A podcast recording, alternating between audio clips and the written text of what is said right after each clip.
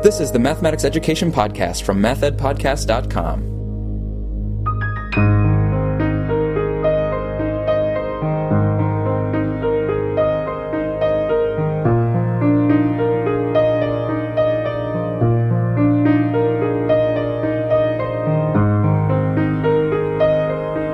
Welcome to the Math Ed Podcast. My name is Chuck Munter, an assistant professor of mathematics education at the University of Missouri. As recent listeners know, this year we've decided to create a new kind of episode to periodically include in the feed, one that is more of a digest of several recent research studies rather than an in depth interview focused on just one. This new format is modeled in part after the old journal Investigations in Mathematics Education. Published quarterly from 1968 to 1988, that journal offered expanded abstracts and critical analyses of recent research to help translate that idea into podcast form, we extended an invitation to all listeners to become contributors who submit brief summaries and interpretations of recent works that they are interested in. In this third digest episode, we offer three such summaries. First, Jeremy Strayer will describe a recent study by Helen Doerr and colleagues on a modeling approach to the development of students' informal inferential reasoning, published in the November issue of Statistics Education Research Journal. Next, I will summarize an article about teaching for spatial justice written by Laurie Rubel and colleagues, published in the last issue of the 2017 volume of the Journal of the Learning Sciences. Finally, on a bit of a different note, Sam Otten will provide a review of a recent book by applied mathematician David Acheson entitled The Calculus Story, A Mathematical Adventure. As it turns out, we'll be featuring a second kind of work from Dr. Acheson, as he graciously allowed us to use his instrumental guitar recordings for this episode's bumper music.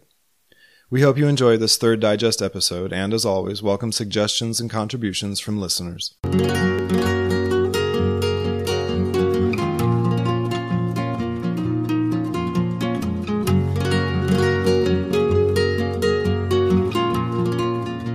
I'm Jeremy Strayer from Middle Tennessee State University, and today I'm sharing a summary of the article A Modeling Approach to the Development of Students' Informal Inferential Reasoning by Helen Doerr, Robert Delmas, and Katie Makar.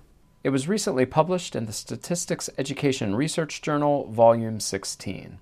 This work was funded by grants from the Australian Research Council and the University of Queensland.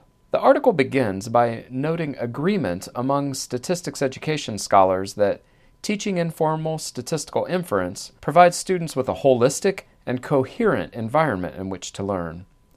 This is because informal statistical inference is based on predictions, something that people do every day. It's also based on our personal contextualized experiences, and it's focused on important big ideas and processes in statistics. The authors then build on this foundation using the notion that good mathematical models capture simplicity in relationships, generalizability in structure, and applicability in making sense of authentic problems. They claim that if modeling is an everyday classroom experience, it can be used as a primary vehicle for students' statistical learning. Rather than learning a set of rules and content, teachers can guide students to focus their efforts on developing adequate and productive models that can be used and reused in a variety of contexts. To this end, the authors envision instruction unfolding as what they term model development sequences. These sequences begin with first a model eliciting activity that brings out students' initial ways of representing and using mathematics to model a complex, realistic, and meaningful problem. This model eliciting activity is then followed by a series of model exploration activities that allow students to think about and modify, if necessary, the models that they created, and model application activities that ask students to think with their models and to adapt them to fit similar contexts. This all sounds nice, but can model development sequences truly support students in developing generalizable models? Well, that is precisely the question this study aims to answer. To that end, the authors conducted a design experiment with 25 Year 5 students in Australia who were 10 to 11 years old. Analyzing student work products and transcripts of classroom teaching and learning, the researchers identified five milestones that occurred during the three day instructional sequence. These milestones provided explanatory power for how the model development sequence supported students in developing their generalizable model and how the teacher orchestrated the elements of the classroom to enable this to occur. The experiment began with a model eliciting activity that asks students how long a helicopter that was constructed with a strip of paper and a paperclip could stay in the air. This is where the first milestone was reached. Namely, the teacher and students did significant work that attended to the variation in the collected data. This naturally led to the next milestones that were reached during a model exploration activity, where the class collectively represented their evidence, investigated how drop height matters, and identified useful characteristics of representations for comparing groups using dot plots. The final milestone occurred when students completed a model application activity where they applied their model in order to determine how big of a difference there is between the flight duration of short wing and long wing paper helicopters. This study is a great example of how a design experiment research study can produce results that directly inform practice. The results provide empirical descriptions of the ways the teachers and the students authentically engaged in a model development sequence of activities, and that those activities produce generalizable and usable models. As such, this study provides clear evidence that model development sequences can allow students to apply what they know to new problems as they complete coherently sequenced activities that attend to foundational statistical concepts and processes.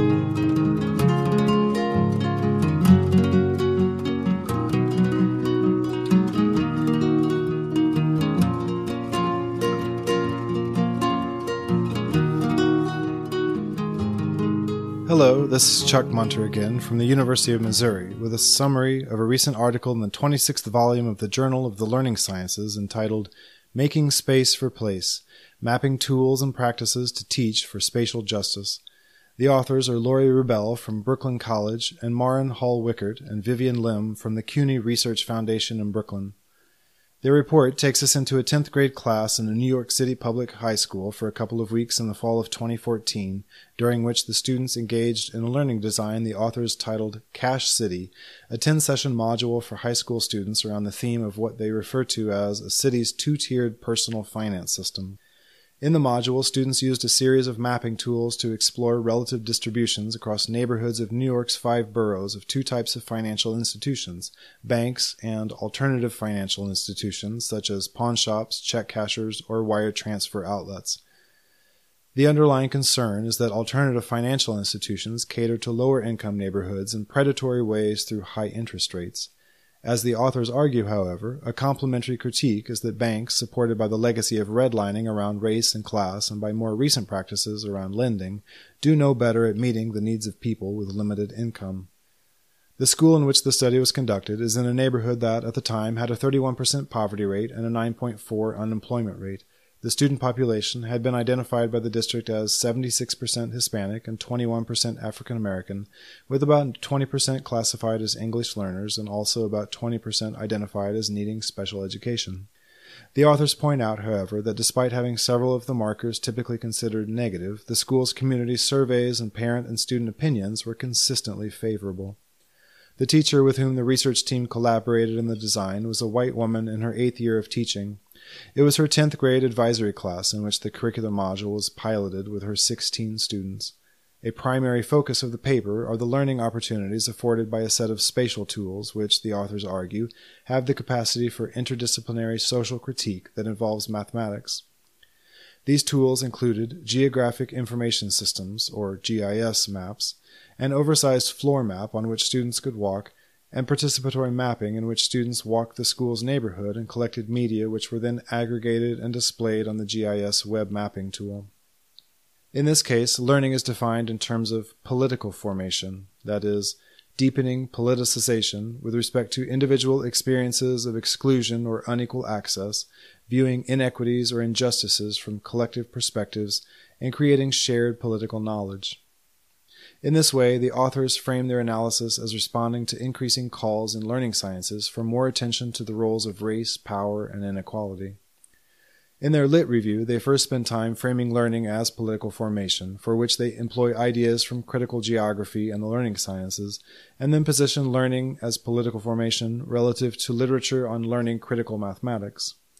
The authors acknowledge a number of prior studies in the critical mathematics vein that attend to spatial distribution of resources, but argue that the role of place remains untheorized in these social systems under investigation and in subsequent analyses of learning.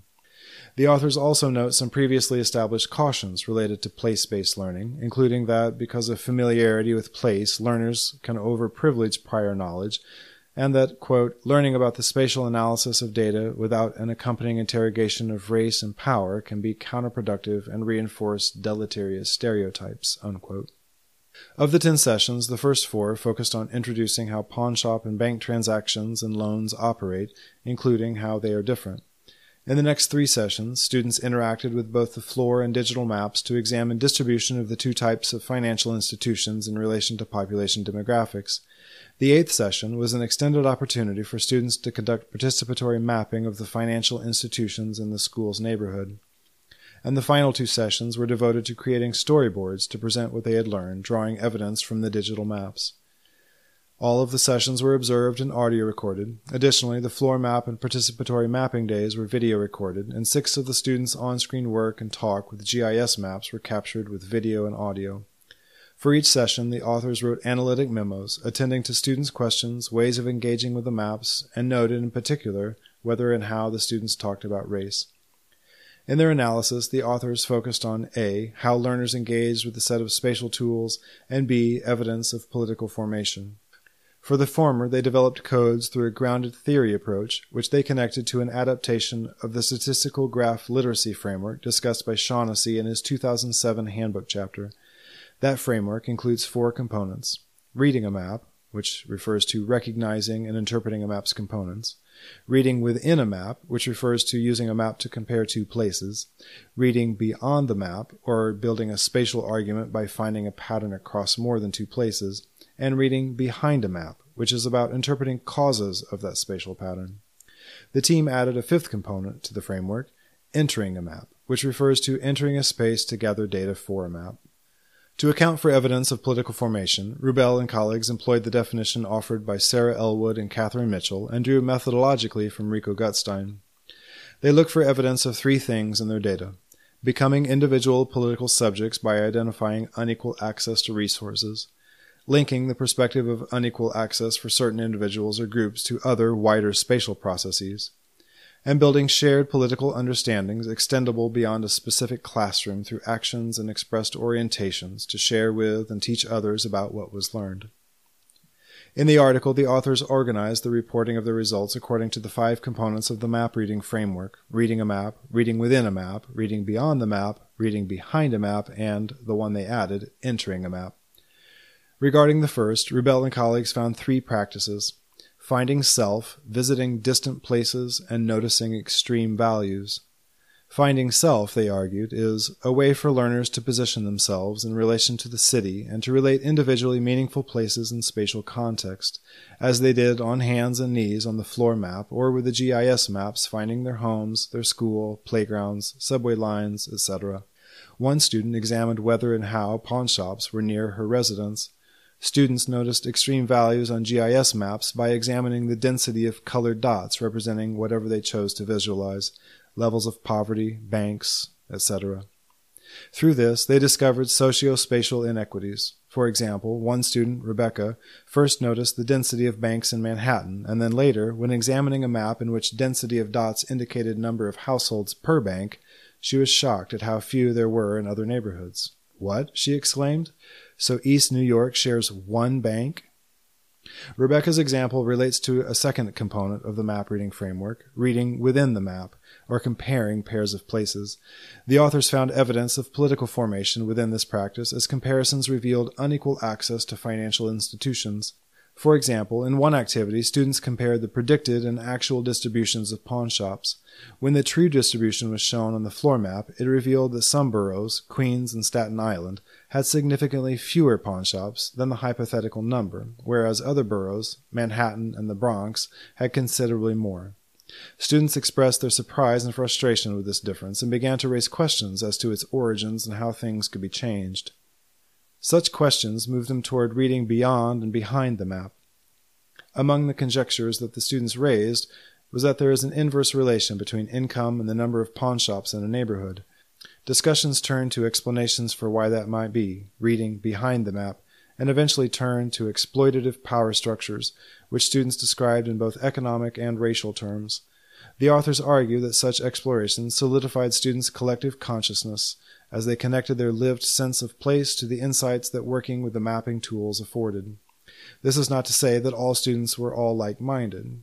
For example, one student argued that pawnshops play an important role for individuals whose low credit precludes them from accessing bank services.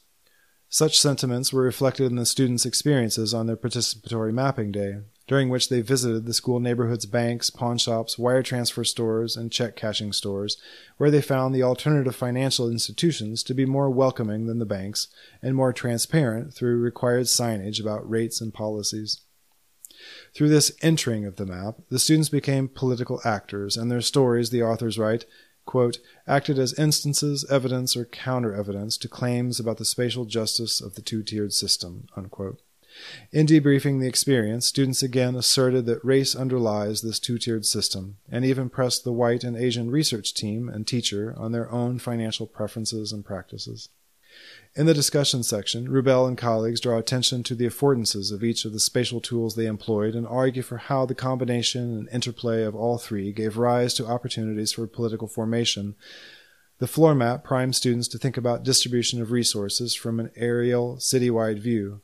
The GIS maps help to coordinate data layers and confirm or disconfirm hypotheses. And participatory mapping, they argue, enabled learners to explore and share how and where this spatial justice issue impacts people. The authors conclude by highlighting limitations and point to a number of unanticipated developments as counsel for others interested in pursuing such work. For example, early in the paper, they also remind us that, quote, a study of how groups of people are systematically and have historically been underserved through place needs to be coupled with complementary looks at agency and resistance or opportunity of geography, end quote.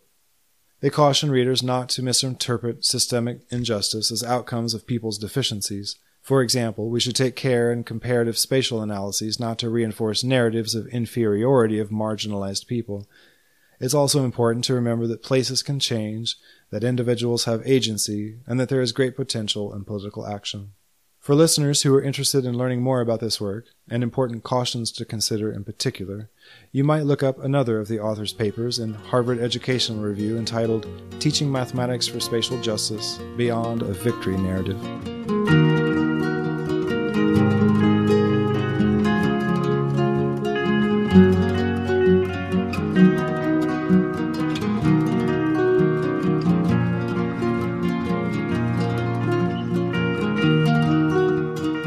I'm Sam Otten from the University of Missouri, and although we usually focus on empirical studies here, I'm actually going to give a quick review of a new book that I just read, which was much more deductive than empirical. It's called The Calculus Story A Mathematical Adventure by David Acheson, an applied mathematician from Great Britain. So, the first thing I want to say about the calculus story is that it's definitely more like a story, not a textbook. That is to say, it's not a book that will help you develop proficiency in differentiating or integrating functions. Instead, its goal seems to be taking the reader on an enjoyable journey through some ideas of calculus. And Acheson is a worthy guide for this journey because his writing is smooth and comes across as quite effortless. He has also structured the book into very manageably sized chapters, so that you never really get bogged down, but instead you always have a feeling of momentum as you move through the text. Although this is not a calculus textbook, I can say that the book does have mathematical substance. It's just that the substance is much more conceptual than procedural. For example, he starts the book by very intuitively addressing the idea of a changing rate. This made me think of a couple things. First of all, I was reminded of our prior episode with Heather Johnson, where we talked about increasing increases in the context of middle school math. Second, I was reminded of how many people talk about calculus as the study of change. But that definition is certainly too broad because many disciplines other than mathematics would say that they study change changing climate, changing demographics, changing language, and so forth. Thus, Acheson, I think, offers a good resolution when he says that calculus is the study of the rates at which things change. He continues by dealing with the idea of infinity and approaching infinity. And again, he uses intuition and visualization as a conceptual tool. Moving through several results and building up some of the foundational elements of calculus, only much later dealing with the technicalities of the epsilon delta definition of limits. And speaking of epsilon delta, I must say that this book presented a great treatment of those technicalities on limits. He goes through a sort of Lakatosian development where he starts with something that seems to make sense, but then he provides an example that pokes some holes in it, and then you refine that, poke holes, and refine that through a kind of cycle. So, for example, what does it mean when we say y tends to 0 as x tends to infinity? Well, that means y gets closer to 0 as x increases.